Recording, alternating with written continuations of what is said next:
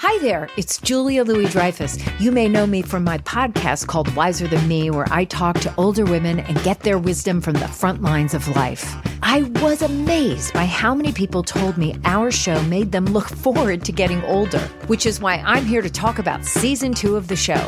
Sally Field, Billie Jean King, Beverly Johnson, Ina Garten, Bonnie Raitt, just to name a few. All hail old women. Wiser Than Me season two is out now from Lemonada Media. For October 19th, it's Merriam Webster's Word of the Day podcast.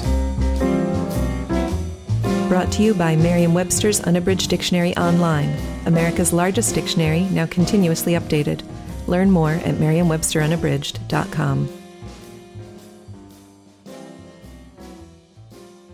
Today's word is colubrine, spelled C O L U B R I N E. Colubrine is an adjective that means of relating to or resembling a snake. It can also mean, more specifically, of or relating to a large cosmopolitan family, Colubridae, of chiefly non-venomous snakes. Here's the word used in a sentence from Through the Brazilian Wilderness by Theodore Roosevelt. Most of the colubrine snakes are entirely harmless and are the common snakes that we meet everywhere.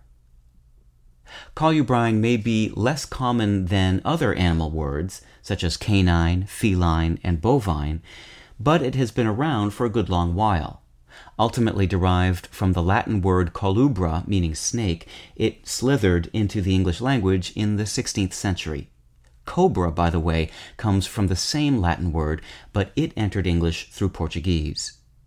Some other words for snake like are serpentine, a more common alternative, and ophidian, O P H I D I A N, from the Greek word for snake, ophis. With your word of the day, I'm Peter Sokolowski. Visit the new Merriam Webster Unabridged, America's most comprehensive online dictionary and the best source of current information about the English language. Get started today at merriam-websterunabridged.com.